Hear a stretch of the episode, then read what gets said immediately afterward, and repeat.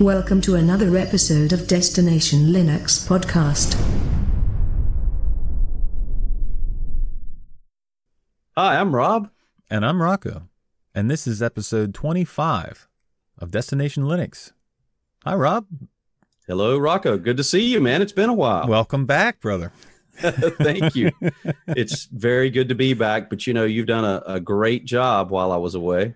Well, we fumbled through it, and uh, you're back. And what are you running now, Rob? Wow. Um, so I am running MX16. So they've got you know fairly current re- new release, and so I've got that running. I installed that Rocco on the family computer, Right. and, and uh, really good experience. And um, so I decided to go ahead and put it on my system as well, one of my partitions anyway. So I've got that. I've been running that. I'm bouncing back between that and um, Linux Mint, and uh, I heard you were running Linux Mint Cinnamon. Is that right? proper. Yes, yes. And and uh, I'll save this for another show, but there are so many areas there that I could talk about. I mean, I could we could make this a Linux Mint show because of some of the experiences. Primarily good, actually, a few bad, but I'll leave it at that. But MX16, on the other hand, has also been a really good uh, experience, especially on the family computer because of their driver tools. That particular system's got an ATI uh, video card in it, and the MX tools put the driver in, just flawless install there.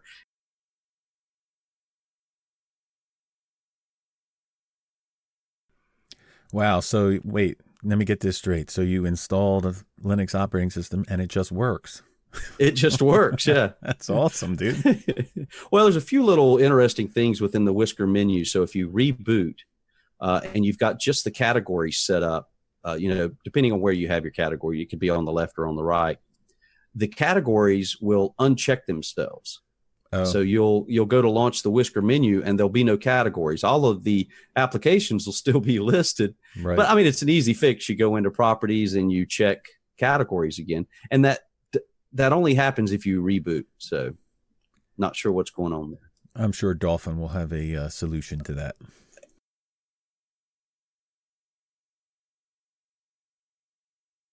Okay. I think this is the longest install I've had for a while. It's still the Unity Ubuntu proper install, but I've installed GNOME and Cinnamon alongside of it. So I'm not really running Unity. So you can count this as a long install, but it's really not because I've been running GNOME for the last week.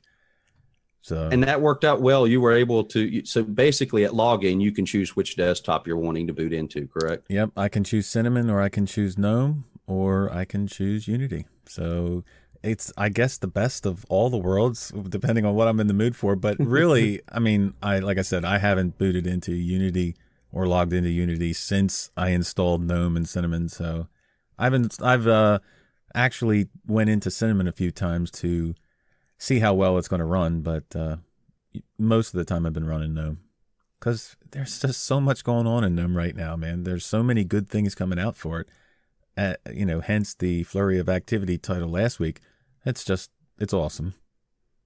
So, what are your favorite extensions right now that you've got set up? Well, later in the show, we got the news about the poll for the extensions and stuff. But, uh, you know, Dash to Dock is obviously, for me, I mean, I know people like Dash to Panel because of the way it's set up, but Dash to Dock is like the best um, extension out there.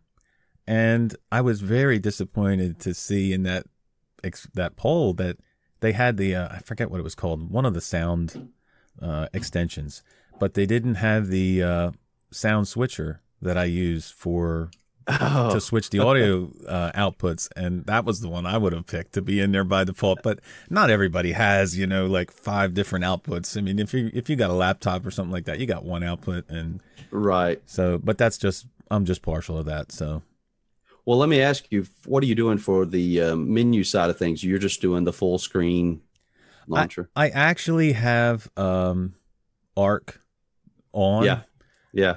And it's there, but I'm usually using the full screen. I have both sitting there. So it, I probably shouldn't have both because it looks kind of dumb right now. But I'm trying to d- decide which one I want to use. But Arc is actually pretty nice.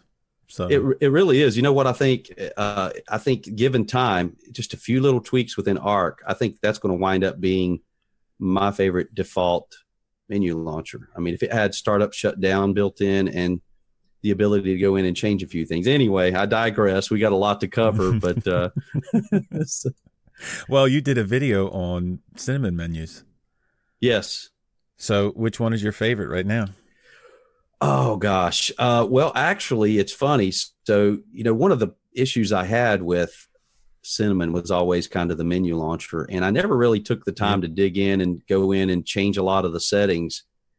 At the end of the day, you can go in and tweak the default Cinnamon launcher enough, I think, to make it probably the one I would use the most at the end of the day. Okay. Um, you know, so, but there's a couple more that that I haven't tried that people brought to my attention. So, you know, there's still more to explore there. It's really opened up Rocco a world for me that, you know, I just, you know how it is, man. Like, if you don't spend a lot of time with a particular desktop, there's a whole lot that's going on as the months go by, and and you just don't know that hey, such and such has launched for Cinnamon, and now you can do this. I mean, it's just like GNOME. If you know, if we didn't touch GNOME for six months and or KDE for six days, if you didn't, you know, Right. if you didn't touch KDE for six days, you've missed a ton of stuff. So, I mean, except for XFC. yeah. You, you you could leave that for six months and it would come back and it would be exactly the same. but I mean, you could have Whisker Menu four point one point one dash A. It's going to be the exact uh. same. I'm sorry. I mean, look, it, XFCE is great. It's just there's not a lot of whole there's not a lot of new development features going on there. So Well,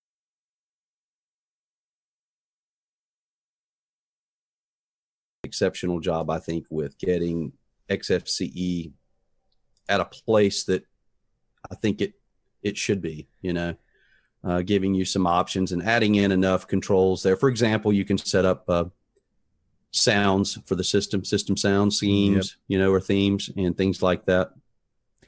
So- Well, I haven't run an, an XFCE desktop for a while, but um, MX16 and actually, and it's not complete uh, XFCE, but it's partially.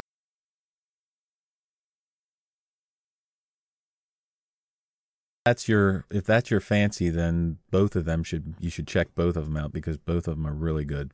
by the way, your peppermint video was awesome too, man. And the fact that you took the time to put yourself right in the center of that peppermint disc, I thought was. I debated so many times whether I should do that or not. I'm like, yeah, man, why not? So I loved it. I loved it.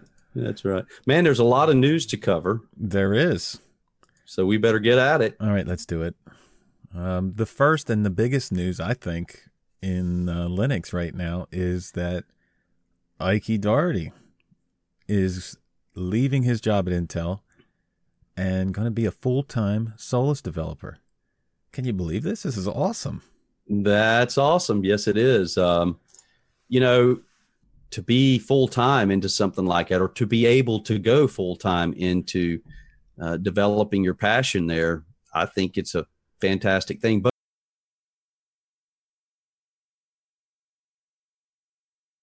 goal of 2500 and that's when he said you know that's when they'll be able to make the decision to do have a full-time developer but and they're not there yet but it was more according to everything that i've seen him write and chatted on telegram with it's more of a personal decision for him than a professional decision so you know he said that he enjoyed his time at intel but he wants to make solus his passion. Well, it is his passion. He just wants to put it in full time development.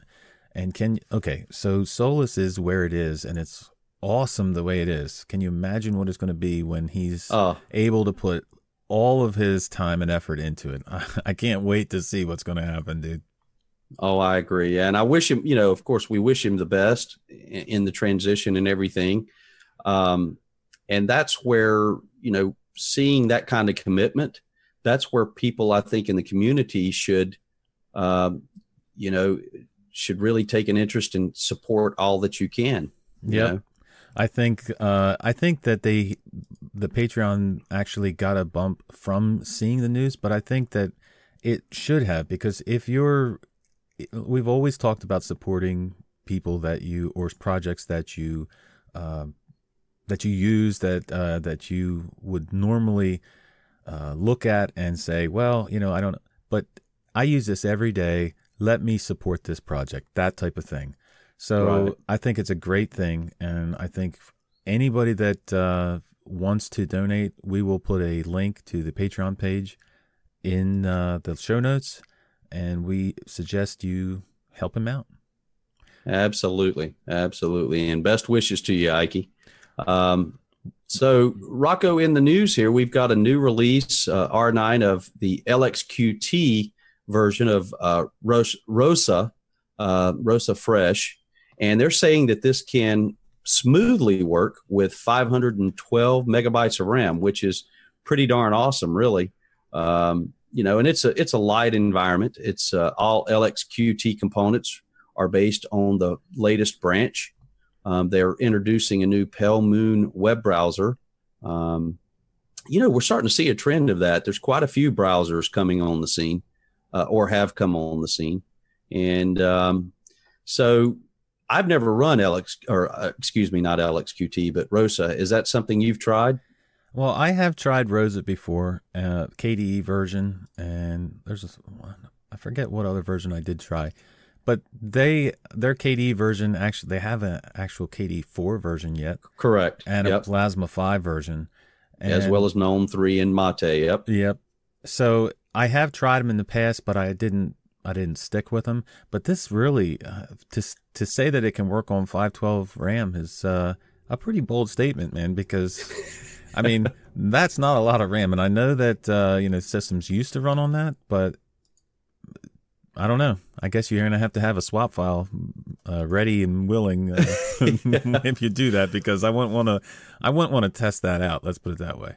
Well, no, but I mean to have that there, and it's just like, uh, and we've discussed this before too. Of course, you know, with the trend of Linux distros moving to 64-bit only, uh, so you're going to leave some users behind. And yep. so if you've got a distro here that can smoothly run on that small amount of RAM, they're, you know, we're looking at that as going, really? You're still running a system with 500? Right. You know, but there could be people out there that uh, that's a perfect fit for. And so that's nice to see, you know. Well, it's def if if it can do that, it's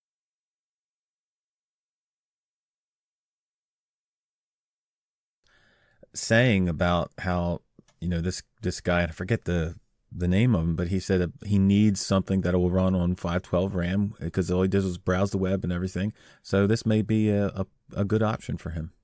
Yeah, absolutely. So, all right. So we got KaOS. Their new uh, ISO is out, and that comes with 5.10 of Plasma, the newest version. Uh, Qt 5.9 Qt, yep. QT, whichever Q, you QT, prefer. Yeah. uh, it also comes with. Uh, have you ever run Babe as a music player?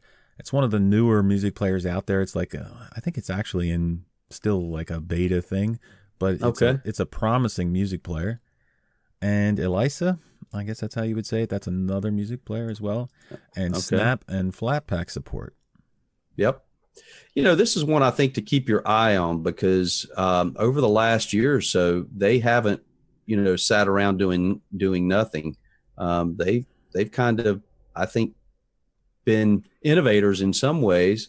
Uh, don't they have their own repository that's all Qt based? Yes, they do. They um, pretty much everything that's in their system is from their repositories. So yeah, it's uh, it's not a like a full blown Arch type thing. It is a, right. It is their own repositories that you would run. So that may turn some people off, but hey, working for Ikey, right?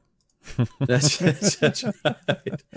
Well, another, and and not many people are familiar with this distro. There's a small little distro uh, group of guys that do this thing called Linux Mint. Uh, mm-hmm. so they've had some up, updates as far as their beta is concerned with XFCE uh, as well as KDE.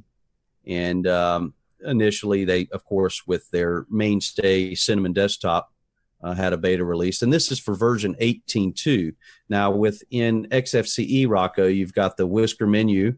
Uh, it's been upgraded to version 1.7.2. And so now you've got launchers that can be edited from the context menu. Uh, desktop actions are now supported. Category names can be hidden in the preferences. Uh, the applications load immediately, and the new version brings translation updates and bug fixes. So uh, definitely check that out if um, you know if you're into Linux Mint and specifically XFCE. And I gotta I gotta say, have you? Well, first of all, let me ask you: Have you run XFCE on Linux Mint before? I don't think that I. I probably, if I did, it was just trying it out. I don't think I've ever ran it as my daily driver. Yeah, and trying the, it out's been quite a few years. So,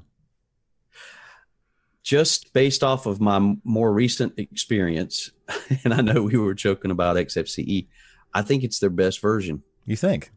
I think so.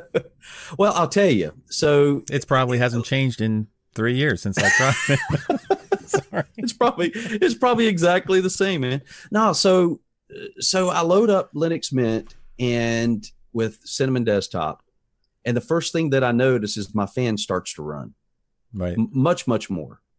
And so I was chatting in a few forums with different people, and they said, "Oh yeah, yeah, we noticed. You know, I've noticed it too. My fan runs all the time with Linux Mint Cinnamon, and but it, you don't have that same experience with Linux Mint XFCE. Of course, the the difference in the maybe the resources required to for all the desktop. I don't I don't know, but uh, it's fast, it's smooth with XFCE. So well, hey, if it's fast and smooth, then maybe that's a good one to run. Yeah, yeah. Now, what about the KDE version? Have you run that? I have run that, and you know they're they've they really the big highlight of 18.2 beta is the fact that they're running 5.8 LTS for Plasma. Right. right. Everything else would be, you know, as far as updates are concerned, they would all be the same for all the versions of Linux Mint, like the XApp, X apps are updated, that kind of thing. Right. But really, the only difference for the KDE thing is that they're running 5.8 LTS. And I'll tell you what, when I ran, I compared KDE Neon to Linux Mint KDE, and it actually ran pretty good while I was running it. So if you're a KDE fan, you know, you may, I think there were issues with uh, screen tearing, but mm-hmm. other than that, uh, there was, there were no crashing. Like when I was on KDE Neon, I would crash constantly, crash constantly at least this last time, not the time before, not in the 5.8 series, but in 5.9. But again, KDE uh, Linux Mint sticks with the older versions, and maybe that's why it is more stable. So, well, and yeah, uh, you got a point there. You know, the thing is with Kate. All right, so we've talked about this. So right now you're kind of focusing in on GNOME. Yep. And I've been back and forth with Cinnamon and XFCE here quite a lot lately. Um, what's happened with KDE that you and I are not gravitating towards it, man? I mean, look, they have a lot of innovation. They have a lot of new things coming out, and they really have a lot of exciting features coming out, including uh, some news items we're going to talk about. But right now, uh, my last experience with KDE Neon, I did a live show with. I installed KDE Neon from scratch like it was just a bare install. I installed OBS and uh, I forget something else to uh, actually record the oh, Chrome to record the video. And I did a live show testing it out, uh, customizing it the way I would want. And I had so many crashes during the live install. I was like, oh my gosh, I can't believe this. Like it was it was unlike any other KDE experience I've had before because 90% of the time when I ran KDE Neon, it was solid. And when it was 5.9.4 or something like that, three, one of those. And it was just, it was not a good experience. And after, since then, I have like switched over to GNOME and not switched over completely, but I'm actually enjoying running it, enjoying, you know, digging into it and seeing all the new features of it. And I'm not saying I won't be back to KDE, but uh, right now, I don't know, Rob. I, I don't. I, to answer your question, I don't know what's going on with it that I'm not running it. It's just something in my mind, I guess. what you and I didn't talk about this, but what we discovered in ha- having our chats and stuff is that neither one of us have run KDE for some time. And the last time, okay, so before I put MX16 on the home computer, I keep Antergos on a flash drive, like just for So do the I. purpose, you know. So I, I thought, okay, now I'm just going to put Antergos KDE on there. Yeah, The family, the family likes KDE. They can navigate it. You know, they feel comfortable with it. Right. Rocco, I, I installed it. The install was fine. Everything was just fine. But the fonts out of the blue, the fonts look like crap. and I don't know if it's because KDE something in their update. I don't know what caused that. I went in to fine tune them, you know, and and made all of the adjustments that I typically make. Yep.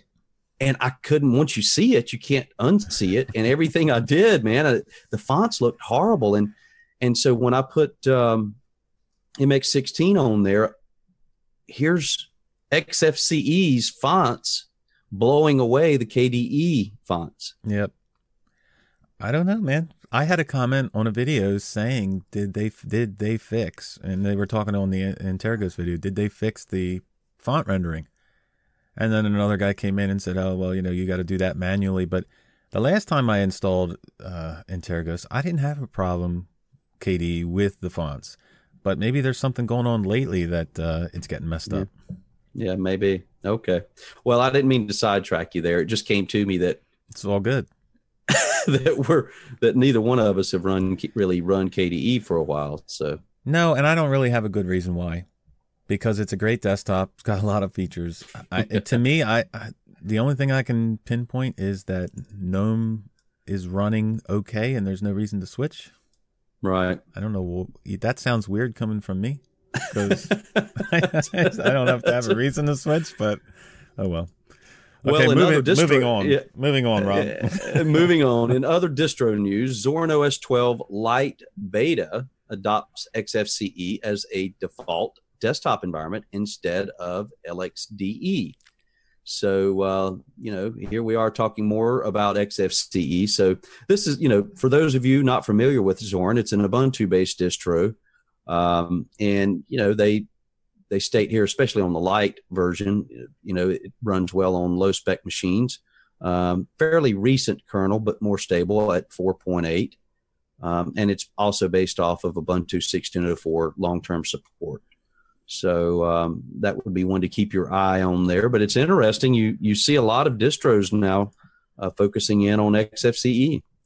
That to me is a shock that they would go with XFCE. I don't, I don't know why they would though. Why would you switch from XFCE to uh, fr- from LXD to XFCE? I mean, they, they said about the the customization, but I on a uh, on a level that they're looking at when they're creating it seems to me like on a user level maybe XFCE is easier to customize, but I would think that from a developer level, LXD would probably be just as easy or Yeah, I I, would know. say on the maybe on the developer side, but it may be on the user side right. where you know. Okay, sure. Well, Rob, have you ever wanted to encrypt folders on, say, you were running KDE? all the time. well, last last show we talked about encryption, and I don't encrypt my home folder. Uh, the, I the- don't. The two guys last week, uh, Ryan and Dustin, they do, but there's a new app called Plasma Vault, which makes it easy to create encrypted folders in the KDE desktop. So this is different than uh, encrypting.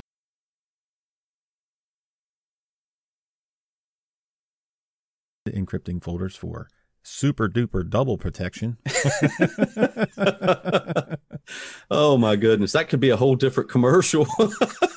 but uh, you basically tell it what folders you want to encrypt and it will encrypt them for you and you can i get the idea is that it may be more secure because you can do it folder by folder yeah. so you don't have to un like when you encrypt your home folder once you enter the password your whole home folder is encrypted or unencrypted with this you un you can unencrypt one at a time so Well, folder and by that's what I now see. That's where I would be. Um, that that's where I would be more interested in one folder. You know, maybe I've got some sensitive info, pricing, and things for work that I'd never want to get into the hands of my competition, for example, Right. you know. And so I would just want to encrypt that one folder. So that's where I think it's really handy. Well, now you can do that. That's Only right. on a KDE desktop, though. Well, another reason to take a look at uh, KDE for sure. So, Always a reason to look at. KDE. Well, that's true. That's true. So, Rocco, there's a new PPA for Ubuntu 17.10 users to test the latest kernels. So, for example, kernel 4.11. Um, so they've made that convenient for you. Well, on the surface, it doesn't seem like a big deal, but there are issues out there with different hardware that I have Yep. talked to people about that they need the latest kernel for, and this gives them the the ability to just easily install 4.11 and not have to worry about it. I know that it's a test kernel, but still, if you're if you've got some graphics card or some Right. thing that you need that's only available in 4.11, you know, you definitely want to run it. So, Yep. Yep. Well, coming up too is something that you're experiencing firsthand here on the Ubuntu desktop. So if you want to dig into that, because we talked about it earlier with Dash to Dock. well, the poll has come back, or the survey results have come back for uh, from Canonical.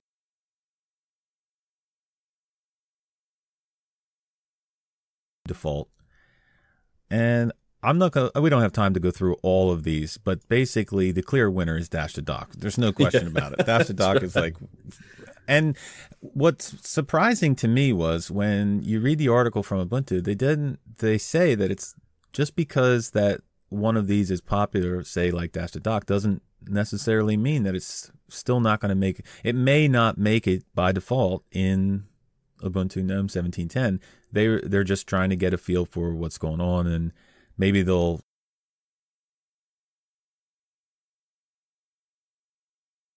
that say, hey, this this extension works great. It's going to be default in Ubuntu GNOME. So Top Icons Plus was another one that, uh, and that is Yeah. definitely a must-have. There is no doubt. In fact, how many times we've said, why in the world is that not a default setup? I mean, that should be default. I'm sorry if if the dash to dock is a preference. yeah. The Top Icons Plus is not a preference. That's something No, that that's- should just automatically be there. So I, I still, you know, it, you know, so your system tray icons are going to show up in that little lower left, out of place. It's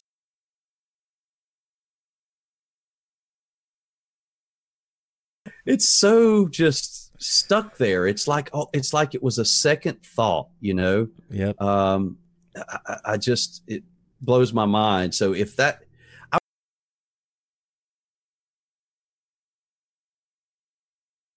these extensions and set all of this stuff up doesn't mean that everybody would either a know how to do that or b want to take the time to do that.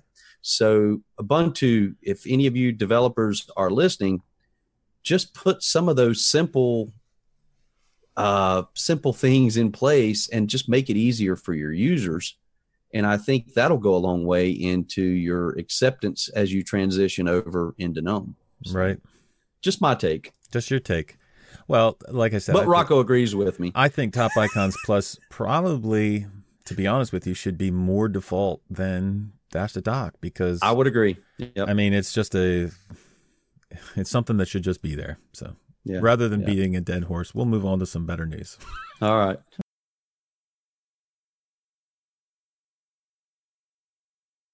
firefox I am not using Firefox, Rob.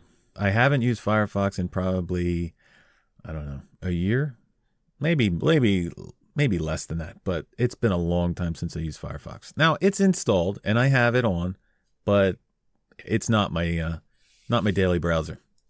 Well, it's not mine either, but it continues to amaze me how Firefox is still the default browser of choice in most distros. It has a it has a, uh following, Rob. That if you're running Firefox still, you most likely probably won't switch.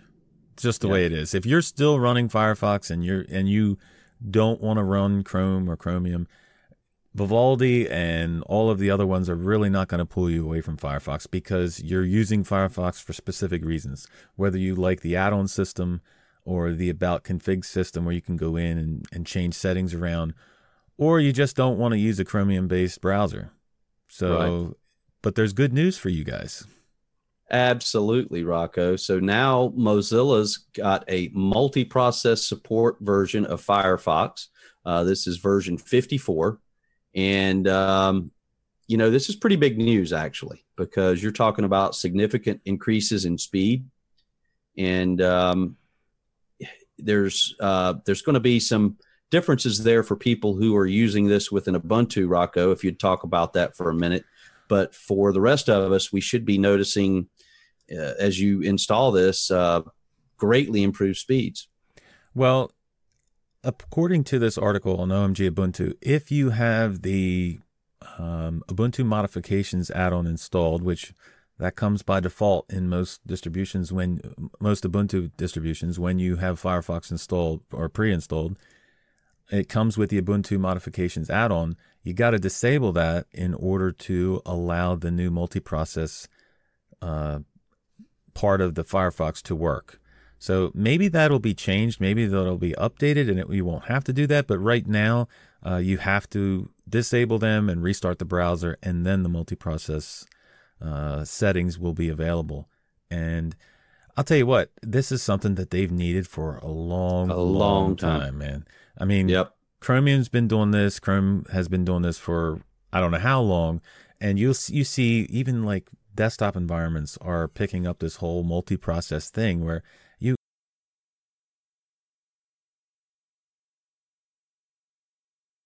computers you have to have a multi-process uh, yep. service otherwise you're going to have one slow uh, buggy uh, software whether it's a desktop environment whether it's a browser or whatever it is you have to look ahead and, and have this available for your program or for your software. Yeah, it'll be using less memory. Um, they go on to talk about their uh, Project Quantum to take full advantage of modern hardware. Ultimately, their goal is to be the fastest.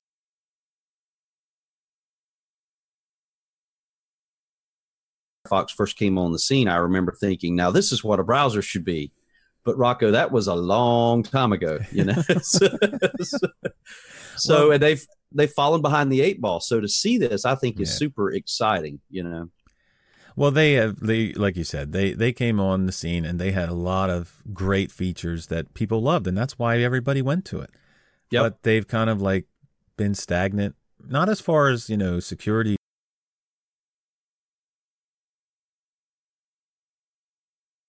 so this is good to see well, it'll be fun to mess around with some other other changes or additions. They have simplified the download button and the download status panel. Um, various security fixes. They've moved the mobile bookmarks folder to the main bookmarks menu for easier access. And that was one thing that well, I have used it, you know, off and on because it's pre-installed in so many distros. And then that was one of the things that I'd always shake my head and go, this is the most you know asinine bookmark system because Chrome makes it so simple. You know, um, Chrome yes. and Chromium, it's so simple, and then you go back to Firefox and it's like all over the place. So I think some of those changes are were warranted. So it'll be good to see. I would just like to see how much of a real world difference it actually makes. Yeah. I haven't used it, so we'll have to wait and see, but hopefully it makes yep. a big difference. Yep, absolutely. All right, Rob. Did you ever um, did you ever run out of battery on your mouse? Do you have a wireless mouse? I do, yes. Did the battery ever run out on you right in the middle of this big, huge presentation and you're trying to, and boom, it's gone? Well, no, but it, you okay. know, there have been inconvenient times, let me say, when all of a sudden, you know, the mouse battery dies. All right, I tried.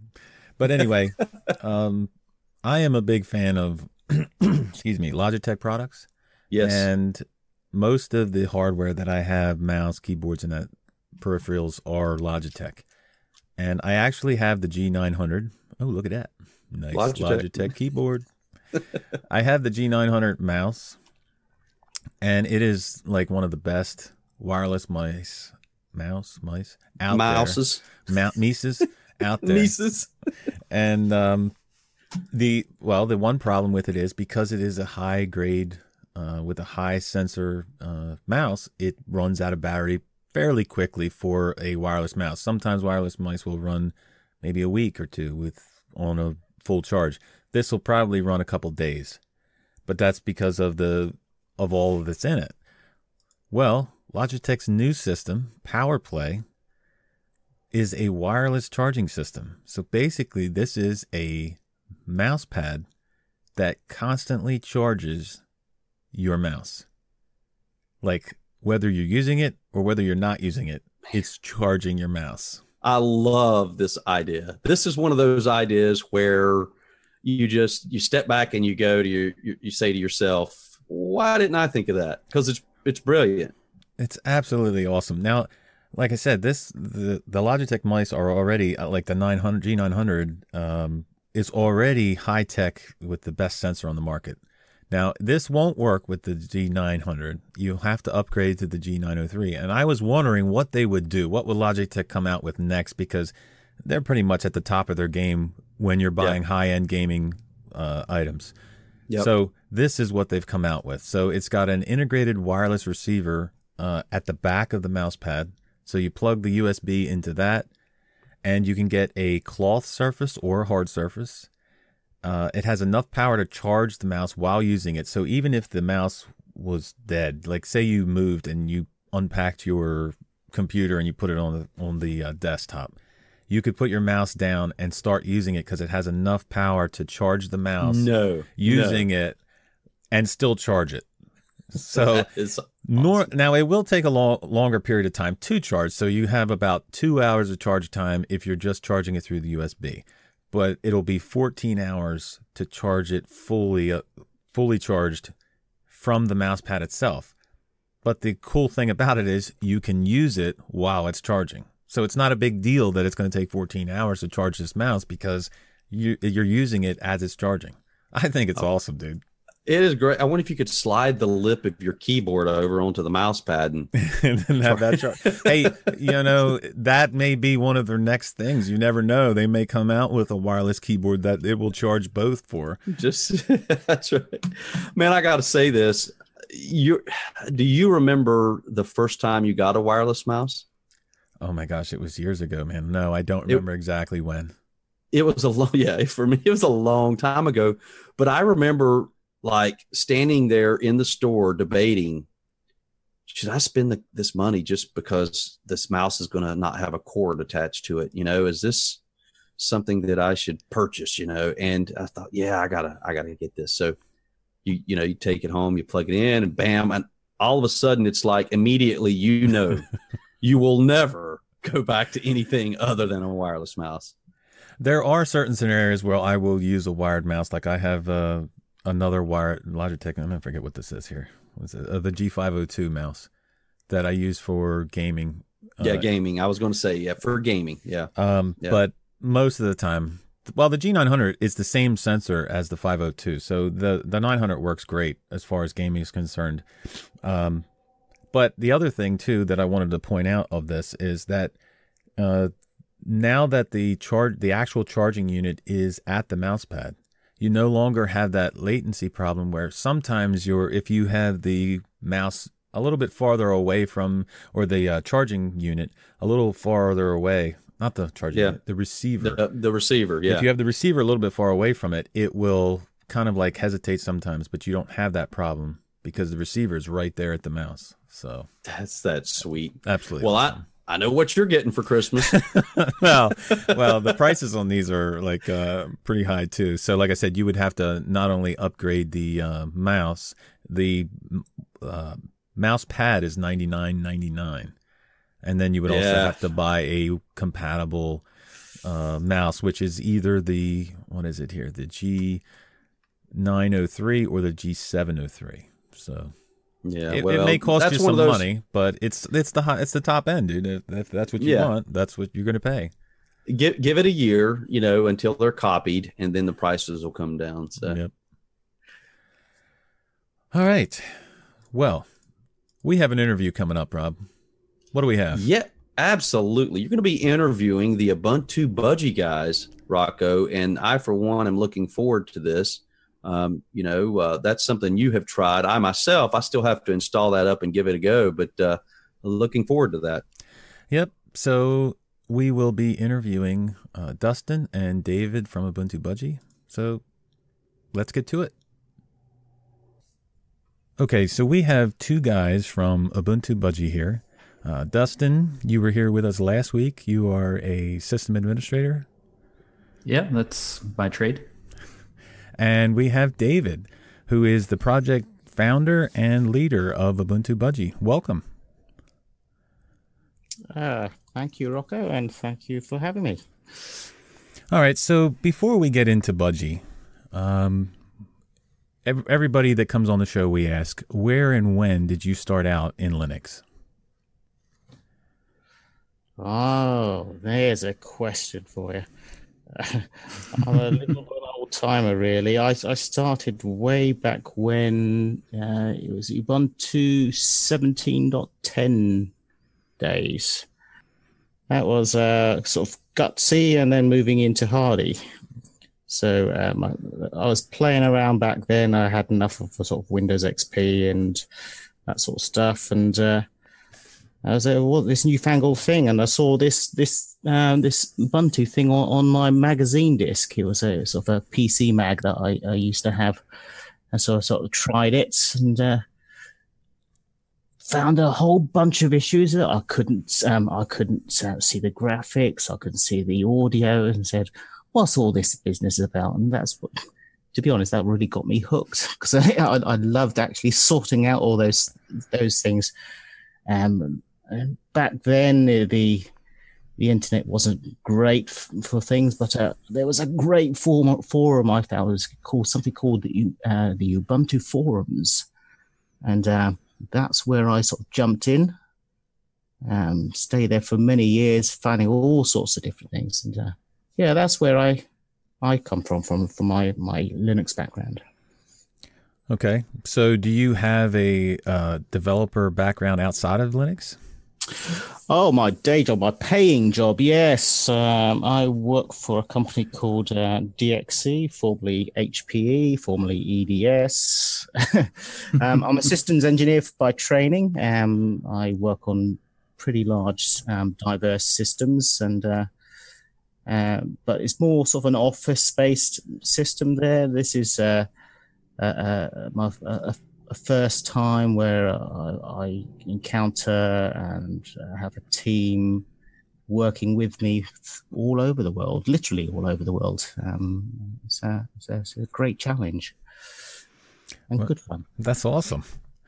All right, so you're into development. What makes you start Ubuntu Budgie? I mean, were you sitting there one day and decide, well, I just want to make my own distro. How how does that work? Uh, it didn't actually. It was uh, I was knocking around. Uh, um, I was having a look around, and I saw this little article. I forgot what magazine it, it was. There it was about a um a, a, desktop called Budgie Desktop. I never heard of that one before, way back when. And this was um, sort of December 2015. And I think what happened was Ikey Doherty has you know, just sort of revamped things and just done, a, done a, another relaunch of this desktop. And it's the first time I heard about it. And I thought, oh, I'll give this a try. Never tried to sort of compile anything myself before because everything I had installed for me. So I had a go, made it work.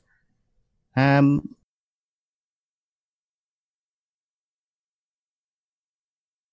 um, on a, I think it was a Softpedia um, Google Plus thing from a, a certain Mark Shuttleworth. And uh, he mentioned um, in his little notes ah, uh, if, uh, if anybody wanted to um, have a go at um, putting this officially into Ubuntu, I would um, love to sponsor it. And uh, thought, well, give it a try. I've never done it before. Um, and you accepted the challenge. I tried. and you did it, and you were accepted as a uh, core flavor, right? Yeah, it was. It was a. It was a big challenge because this was back in February there. This is just before the 1604 launch there. Um, and I thought to myself, go on, how, how, difficult can it be? Can I launch something at the same time as 1604 Ubuntu? Oh, that was hard work. and I, I, I, pushed out a really rough and ready um, ISO. And I thought, well, it's just going to be one of those things that everybody does, don't they? No, no, just get lost in the midst of time. Strangely enough, quite a few people uh, noticed my article I, I, posted there, and uh, um, that's where I met a, a, couple of colleagues there that are still on the team, and they've been with me all the way, all through, all the way through this journey as well. That's um, Hex and Udara. So your core team that you picked up, you just picked up on along the way, people helping out. Absolutely, I've met many people on the way. Um, people are sort of um, dipped in and dipped out, um, but uh, yeah, we've got a couple of um, core people that has been all the way through through there. Um, Dustin has obviously joined um, in just after the, our our, our, main launch there, and uh, uh, Nicola has, joined us halfway through our 1604 part of the fence, and uh, Nias uh, joined also at a similar sort of time. But um, yeah, um, met uh, quite a lot of people along the way. Good challenge, good fun.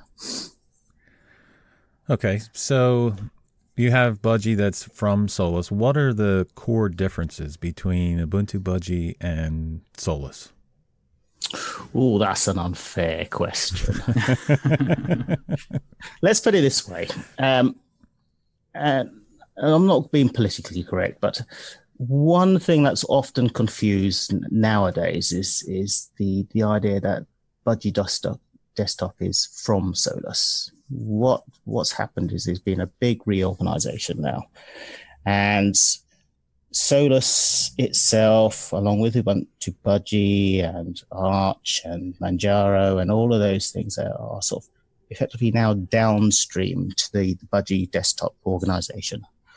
Um, so we're Ubuntu Budgie is part of the official um, organization there. So, um, so in many ways, we're all part of the same family. That, that, that's a good thing. And We all share the the, the, the same desktop. Um, but the key things, I suppose, from my view, and which was why I've, I developed um, developing via Ubuntu, is is the huge ecosystem in um, Ubuntu that, that we've got there. Um, we've got a, a, massive community do help each other out, and it's, it's just great to have Ubuntu Budgie as part of that overall big family. Okay. So, what would you consider to be Ubuntu Budgie's standout features, or, or maybe even your favorite part of Ubuntu Budgie? I think my my favorite part right at this moment is the the welcome screen. It is one of those things.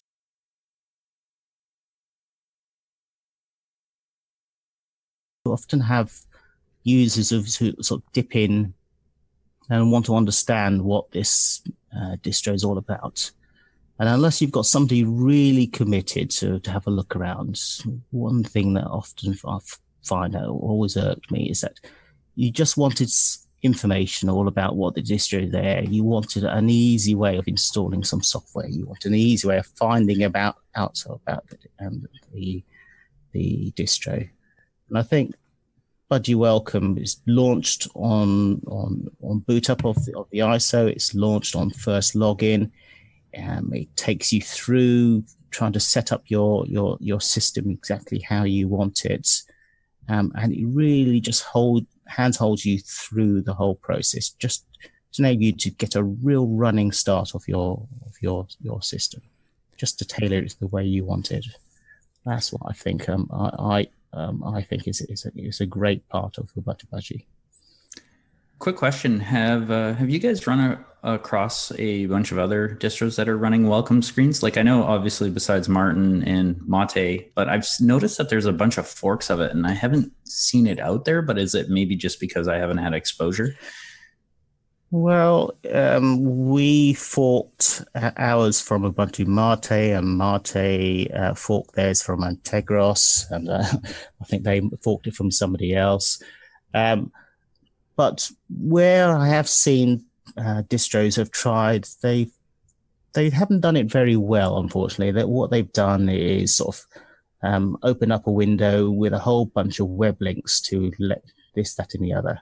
Nothing Mhm. particularly integrated, um, and I don't think that gives a really good experience to the to the, the new user. That's why I like um, the way we've we've developed um, Ubuntu, uh, the Ubuntu Budgie and Welcome app. Well, I think the the welcome screen is one of the best things about Ubuntu Budgie, and it's something that you, like you said, gets overlooked by new users that, or I should say, by the users that are used to Linux. They run by a welcome screen and ah, who cares? But that's something that makes first impressions on people when they first see the distro, and the Budgie welcome screen has pretty much everything that you need in a welcome screen. And I was, you know, there's one feature that I particularly love is the reset to defaults. Um, that's something that is absolutely awesome when you start customizing things and then you don't, you know, you realize, hey, I want to put it back to the way it was. That's that's something that's invaluable to somebody that doesn't know all the ins and outs of customizing. The uh, the other great thing too, and kind of a pattern I've noticed, and and like when we go through, uh, well, we predominantly David because he's usually first to uh, respond on a lot of the support stuff. A lot of times it's really great because you can just sort of point people back to the welcome screen to even repair some of the issues.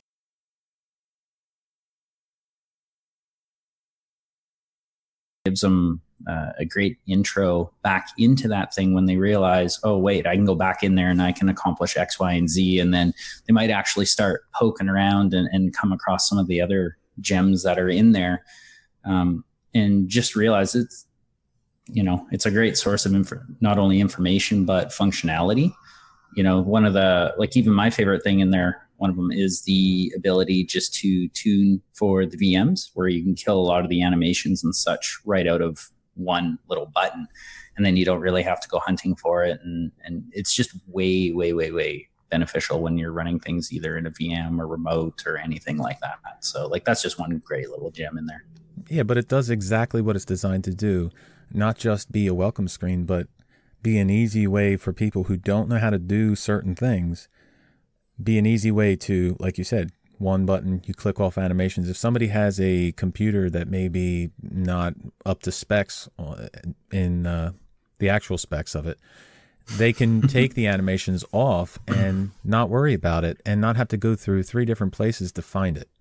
So no I think the uh, Budgie welcome screen is pretty awesome myself.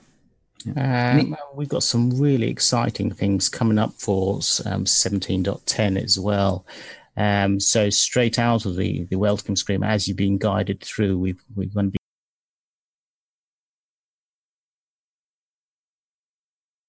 layout of your of your system there. So you can set it up in a sort of a, a classic budgie way of working or you can have an ubuntu budgie way of working or dare i say it a windows way you're working. We have a dock at the bottom.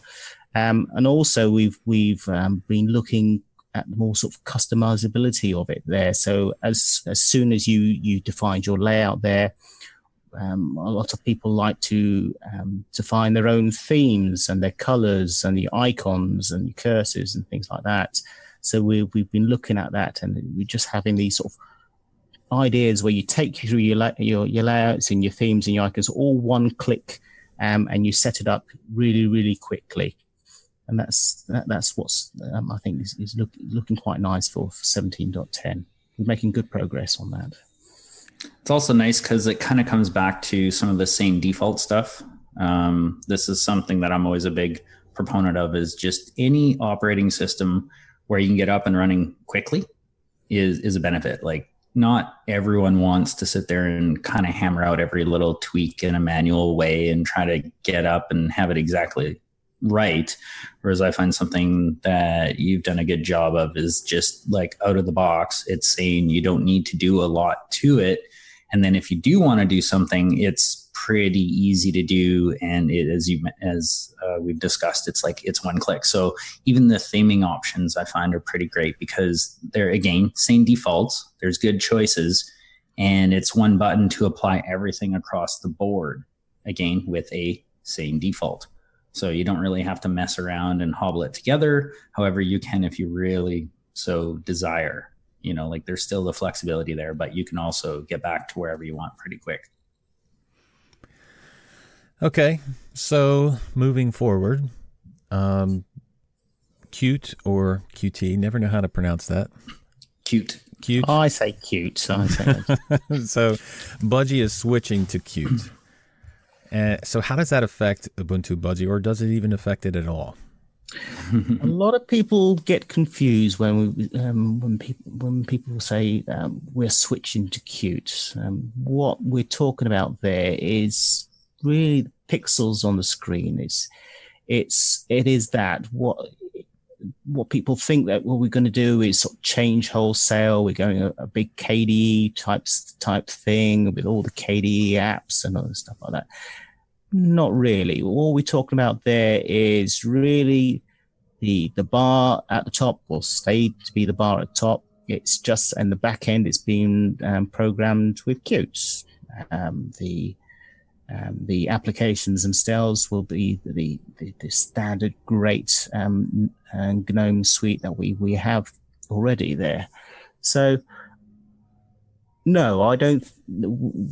Qt, going Qt won't affect the end users because if it's done correct, and it will be done correct, the end users won't notice the the, the, the, the main difference. They will look and feel and work just exactly the same the advantage of going Qt is obviously really taking out the the the back end stuff, the things that people don't quite realize is is is there that's working that is really hard to integrate because obviously GNOME are, are looking after their own um, desktop shell, home shell, um, and it's fully integrated with, with that. So as they as and when they move forward it unfortunately uh, Budgie struggles to keep up, and, and I can see why um, uh, Ikey and the Budgie Desktop organization is moving in that direction.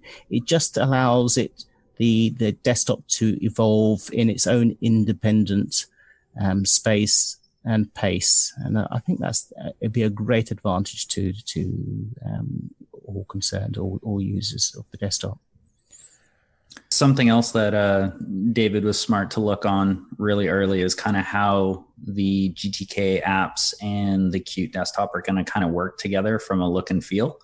Um, my impression and, and probably a great thing is is that we have to make sure that the applications don't look out of place that they don't look like they're you know bolted on they're an afterthought or anything like that so um, you essentially don't even want to un- realize that you're running two different sort of sets of technologies in the back end between your applications and what your desktop might be rendered out with. Well, my question is Does it pose a lot more work to switch over um, and make those apps look like they're, they're supposed to be there that way? Well, fortunately, the way it's going, we've got some great third-party developers out there who are, sort of um, looking at this area there, and we, we made a great start in 1704 where we we did the configuration and changes there to when you do install um, Qt or Qt-based apps, there it look exactly the same as the, the standard GNOME apps and as as well. Um, so what we're doing is sort of uh, looking at it in sort of reverse there, making sure that the GNOME apps themselves, the, the theming options that are behind there, work exactly the same and look look and feel exactly in, in place there. So is it going to be more work? No, I don't think it's going to be work. Um, more work there. There's been um, there's some great work happening upstream in this area as well. Um, and by the time we go Qt, um, I think there'll be some really nice solutions out there to to make thing make sure everything fits and feels exactly how um, people are using it today. Well, from what I heard, um, I don't believe it's even started yet. The switch over to Qt. It's going to be starting soon. Q2. Yeah, well, we're at the, the end of it, so I mean, yeah, the third, third party. Whereas the, the Qt company in themselves aren't going that particular way. The way um, Ikey and uh, his um, theming um, developers are, are, talking about, they they they believe that they can actually make the, the, the desktop itself feel thoroughly integrated with with, the GNOME um, applications as, as well. Um, so yeah, uh, good faith on that. No, how fast that will happen, that really does depend on um, what's happening upstream in the budgie desktop organization. So um, it's still early days there. So we've got um, another release of uh, the budgie desktop coming for 17.10. Um, we haven't yet made our decision what is going to happen for 1804. That's, that's, that's 12, less than 12 months down the line there. So um, we do we have to remember that as well that um, that's a, a potentially a, a long term support release. So we have to make a, a, decision probably October time which direction that we want to go for that particular reset. Do we want to to see um, to go on a Qt based desktop if it's is available at that time, or if it's coming in much later? Do we want to um, keep using the the tried and tested and really polish up the um, the GTK based um, desktop. That's a decision that we, we we have to make, and we have to make that decision within the next four to six months. Have you been leaning any specific way on that? Um, not really. What we are we are dependent, obviously, is, is on the upstream as well, um, and it is extremely early days there. We've all just seen um, some pictures, and uh, initial bit of code as well as being pushed out, but um, there isn't really a a desktop as such that that's based on Qt. Um, so it is really too early to, to say which which direction are we going to take at this moment. Yeah, I guess that's a bit of a magic eight ball on that one when you got nothing to look at. Absolutely. okay, so um, the as Dustin had pointed out before, the one thing that drives Ubuntu Budgie, in my opinion, is the sane defaults. So, how do you go about picking the defaults, or are they incorporated into the desktop already and you just go with what's there? If you look at um, Ubuntu Budgie and the way it's developed. It was developed um, in many ways the way the early 1604 community um, wanted it. So they they they were um, asking for certain applications. They wanted a, a certain way those applications work.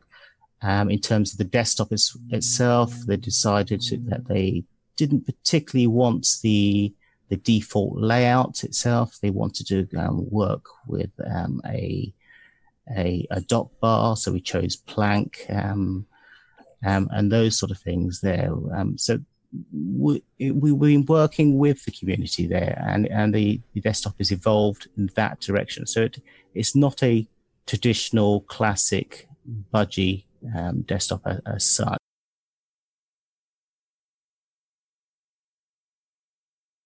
As I mentioned before, really as soon as you log in you you're going to be presented with that option. So what what do you want to see? How do you want that layout to be to, to, to set up?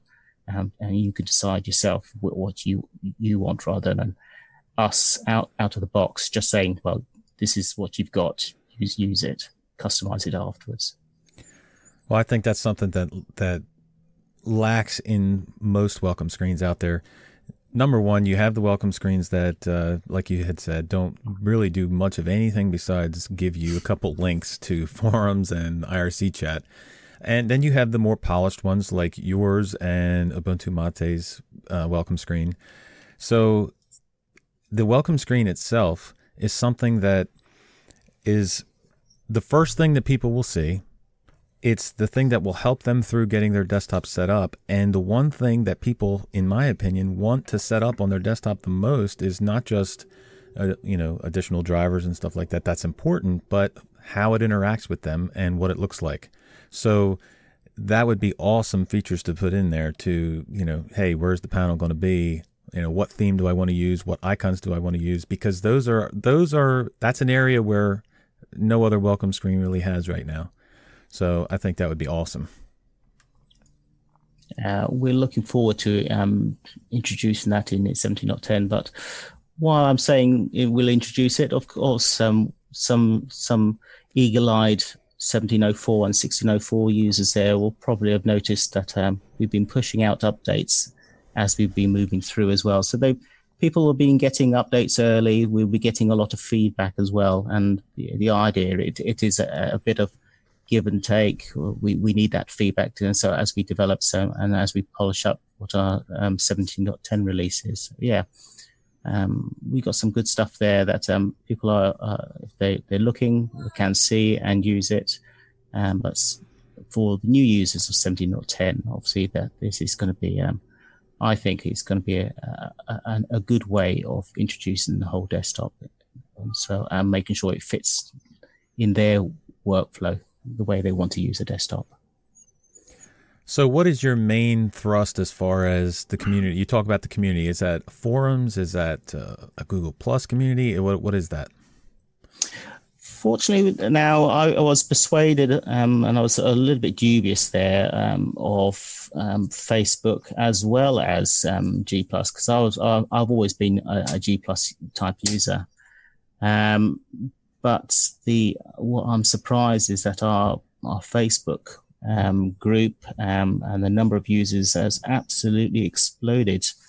Um, so a combination of G plus the uh, and the, Facebook community are, are, are sort of giving us um, feedback, and we we're giving them options via polls and um, pushing out um, ideas themselves, and we're, we're, trying to get that, feedback as well. That's the that's the way we sort of interact with um, users of Ubuntu Budgie.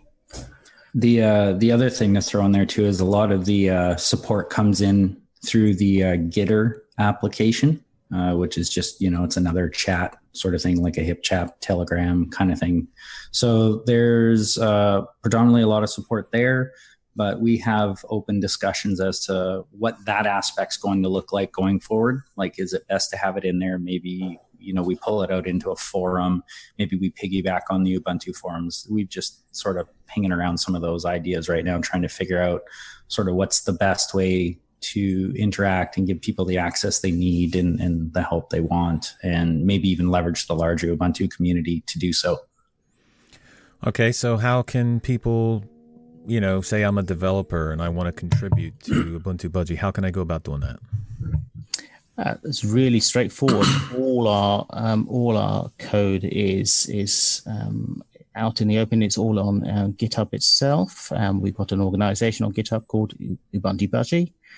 Um, see all the issues that we've got there. As uh, Dustin mentioned, that um, we've got our GitHub chat room.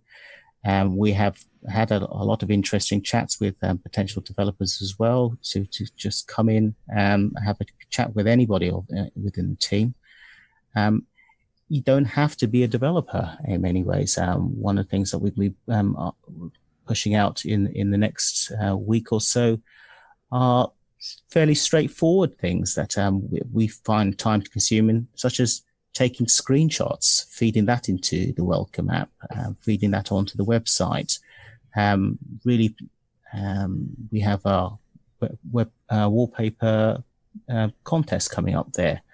Um, an easy way of um, of getting um, your your best photos and stuff like that onto the desktop is really just to contribute contribute that way. See, what we, the Ubuntu is open to all sorts of people. It's not just people who, who cut code itself as well. The uh, the other aspect too is like there's the translations through Transifex. Like uh, we we got that going somewhat recently. There's been a bunch of stuff coming in through translations. There's also a bunch of other things like there's still packaging. There's still you know website work. It could be uh, things even as simple as like proofreading and and and making spelling corrections. You know, it's anything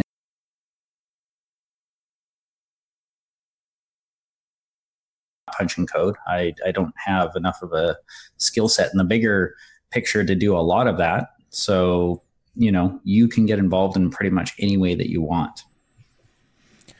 So, but you also have uh, a Patreon page. You have uh, you have m- multiple ways on the website to contribute financially if you can.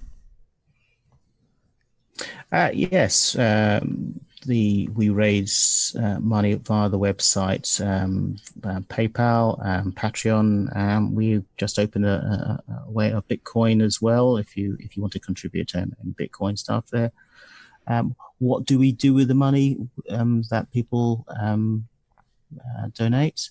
Well, several ways in, in many ways. We we've got obviously it's a an open source desktop or distro doesn't mean it's free for us to to use. Um, um, I think we've got our own bills to pay as well. We've got our, um, our website bills, server based bills uh, that we have to pay. Um, that's the sort of thing that the money goes towards. But over on top of that, we're also uh, looking to um, give back to to developers that help has helped us all through as, as well. We've just recently given um, a small donation to one of our key um, developers there who helped us out right in the, in the early days to actually launch 1604. We were pr- um, pretty um, impressed with what um, what he did, um, and we were glad to just give that a little bit of uh, money just to help him out on his own particular distro as well. So we we that's the sort of thing that the, the money goes towards. Well, I think that's an awesome way to distribute the money, not just for bills, but to give back to people around the community that have given in. So I think that's pretty awesome. All right, so you talked one or two things about uh, what's coming up. So what what does lie ahead for the future of Ubuntu Budgie? Immediately is obviously um, coming up. We uh, also Ubuntu works on on fixed time frames there. So everything's laid out on when things um, happen. So our immediate um, date that we're working to to is mid August. When is the feature freeze? What that means is that we all the key bits and pieces of the desktop should be really there or thereabouts, um, and thereafter we should be just looking at bug fixing and polishing. That's that. That's our key date is, is mid August. Obviously, October will be our release date. Immediately after that is our is what we have to do is apply to the uh, technical board. And this is our first application here of um, requesting if we are if we feel um, that we can do it of um, applying for um, LTS status. Um, that's not automatically given. We have to convince the technical board that we have a uh, viable distro with a growing community and we we have to sh- demonstrate that what we've been doing over these um, releases there that we've been meeting the goals of Ubuntu as, as well. We've been meeting the the timescales um, and that sort of thing. So that's an application that we have to make soon after the 17.10 release there. And if accepted, we will work towards producing a really nice 1804 release. That's something new. I have I didn't realize that you actually had to put an application in to be an LTS uh, distro. Absolutely, yes. Um, and we also have to um, make a conscious decision of, of the length of time that we want to uh, to to look after the, the LTS one. So whether it's going to be a three year or a five year um, time scale.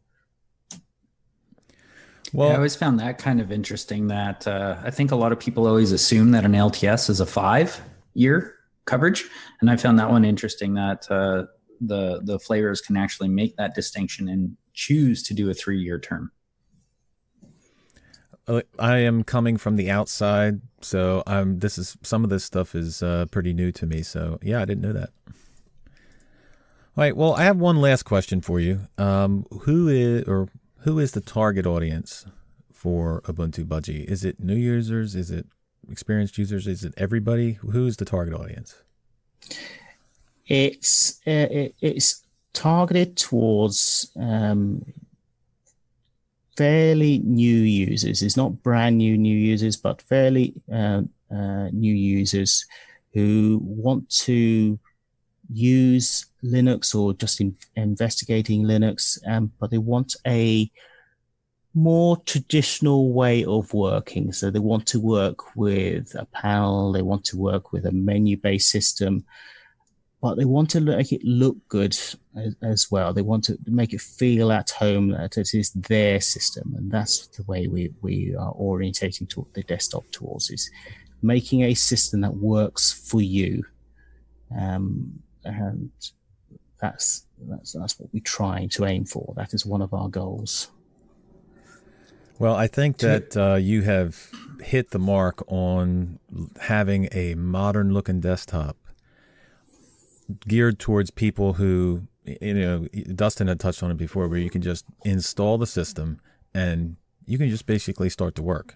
You don't need to customize everything because the defaults are so good that you can just start doing what you what you normally do. And I think that's where uh, Ubuntu Budgie hits the mark. Thank you, Rocco. Do, does any of you have anything you else you want to share? You want people to know about?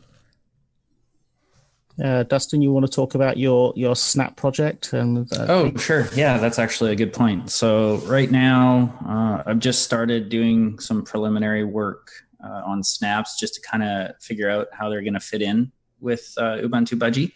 Uh, it's obviously a big push that Canonical has going on. And so I've been starting to get involved higher up in that, more on the Snapcraft forums, and trying to understand how we can make it work for us.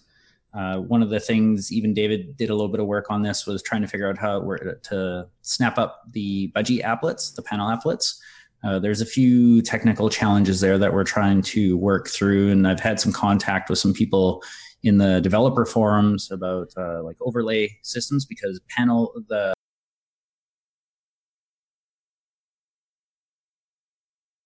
to sort of how snaps work because they're back in the slash snap sort of directory.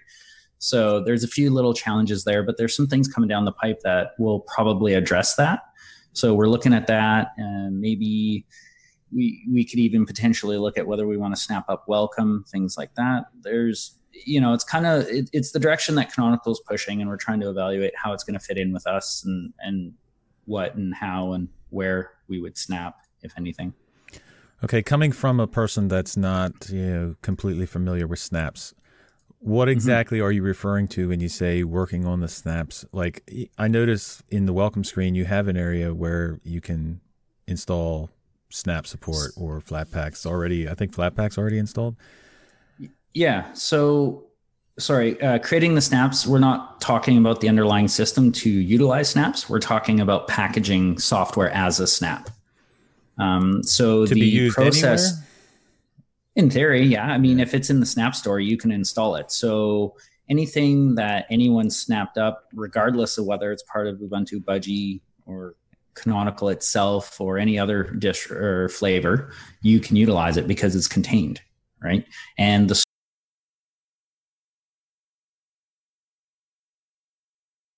I'm going to call them repos, but they call them stores. Uh, you can run it that way. The work uh, that people put in and part of the packaging flow, they just end up in that store that you can search, you know, from the command line or whether there's a, I know there's some websites that help you kind of figure out what you want to install, but it's pretty much snap install package name. And it's, it's very straightforward. And the packaging process, while fairly early, I would say is easier to grasp than traditional Debian packaging as a whole. Um, not necessarily better for certain things, but it's it, it's much easier. I'd say it's not even necessarily easier. It's more approachable at the high level.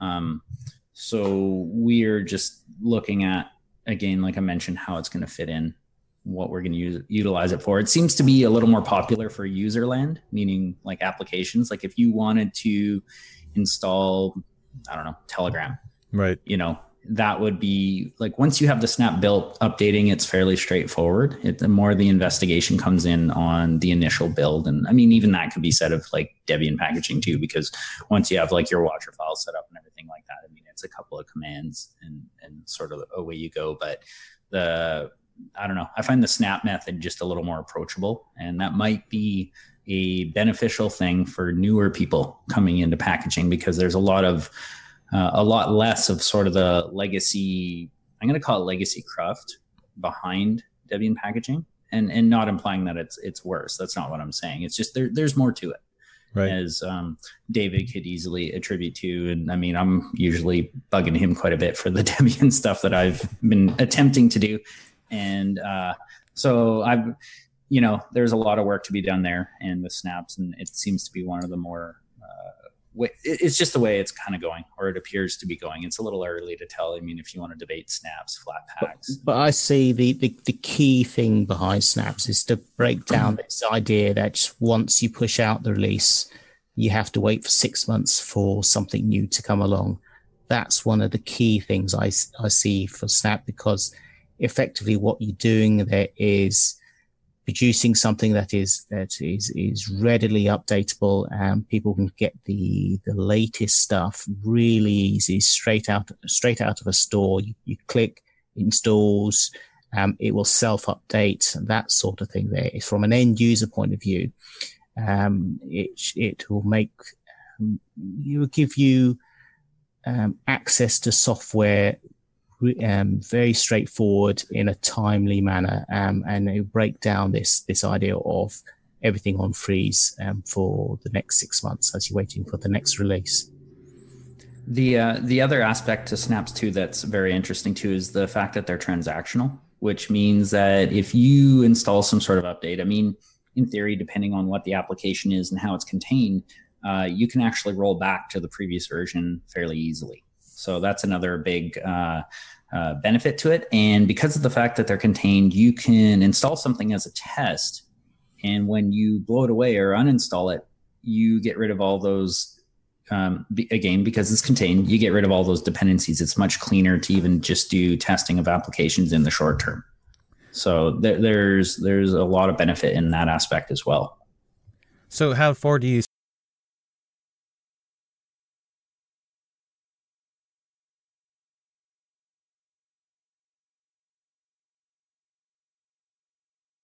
know not yet i mean it's too because i mean snaps are still under active development Well, I mean in Just- the future. I'm talking looking down the road, do you see that as a option or is that just not what it's intended for?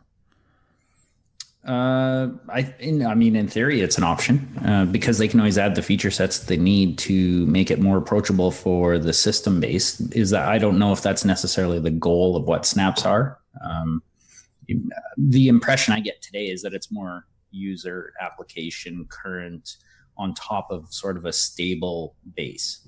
You know, if you look at snaps in conjunction with an LTS, it becomes very appealing because your applications can be modern you know that's that's why a lot of people even like things like the arch because you know you're you can get pretty much anything that's bleeding edge and as people start packaging in the snap format and more applications become available you sort of get that same sort of like the arch user repository. Like it's it's approachable for a developer whether they're a linux user or not to actually build these applications and keep it up to date with uh, like a lower barrier to entry with uh, less maintenance. Um, it's easier to keep on top of it, you know, and it solves some of the questions of how do I do this?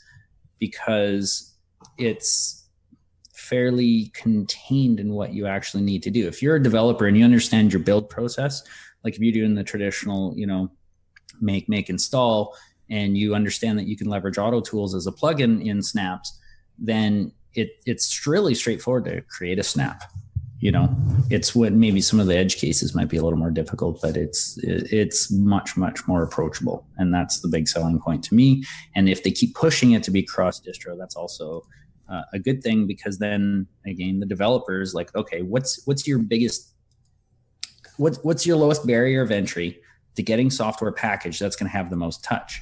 I think that's why traditionally ubuntu's been fairly successful and why a lot of developers target you know even doing traditional packaging because ubuntu's everywhere. Everybody's making these packages. Therefore a lot of people tend to use and target ubuntu and so if you're just beginning out, you can just sort of add your hat to the pool and sort of keep going. But with snaps, as the support for snaps becomes, um, you know, reaches the other distros as well, it, it's beneficial to the entire ecosystem because now as a developer, you can create one snap and your touch just goes even beyond what Ubuntu is, which I think is a good thing. You know, because then you get more people actually packaging for Linux which I think is really the the high level fifty thousand foot view goal if you think about it. So, is there a major difference between now that we're going off of Ubuntu Budgie topic, but is there a major difference between uh, Flatpaks and snaps? I honestly cannot speak to that because I haven't done any Flatpak work. I haven't. I've chosen that in my recent, you know, deciding to spend my time in open source, I'm trying to focus more on snaps because it makes sense and more packaging on the traditional method because that's what's going to give value to our project. I mean, David is does the brunt of the work right now, so hopefully at some point we can start alleviating some of that to give him time to kind of do other things and, and focus where either a he wants to or b he needs to. So that's the way I look at it, anyways. Okay. Well, look, guys, I really appreciate talking to you. Um, both of you have to come back when 1710 releases, and we will talk about all the new features of Budgie and where it's headed and whatnot. Um, but let me ask you a question before you guys leave, totally unrelated to Ubuntu Budgie. Did you ever want to buy a Linux T-shirt? Segue. Segue. no. Um, a good friend of the show, Michael Tunnell, has designed some T-shirts, and we are not getting any profit from plugging this T-shirt. I just think it's a great idea. So well, you better get a T-shirt at least. Nah, the idea is that Linux is so widespread that everyone uses it every day, whether it's from 80%, it powers 80% of the internet, 100% of Android devices, uh, tablets, Chromebooks. So he has designed a T-shirt that says Linux is everywhere with a little Tux logo on it. And he has, you know, there's multiple colors, uh, multiple sizes, shipping to everywhere. And it's not just a t-shirt, it's a hoodie, it's a, uh, a woman's t-shirt, long sleeve t-shirt, um, and a sticker as well. So you can purchase any of those and I'm not going to send out the say out the link because it's too long, but teespring.com, and I'll give a link in the uh, show notes for that. But if you're interested in getting some Linux wear, you can go over there and purchase a t-shirt or something else. The last thing I want to say is a thank you to the Patreon supporters who have already supported Destination Linux. Um, you can go to our website at destinationlinux.org and get all the info you need. You, every post will be there from the audio links to the video links to the RSS feed uh, contacts, our email, comments at destinationlinux.org if you want to email us, or our Telegram group, uh, destinationlinux.org slash telegram. So I thank you guys for being here. I appreciate it. I appreciate you uh, carving out some time to talk to us. And like I said, we'll have to have you back on. We would love to. Um, we enjoyed it ourselves, I'm sure. Don't, haven't we, Dustin?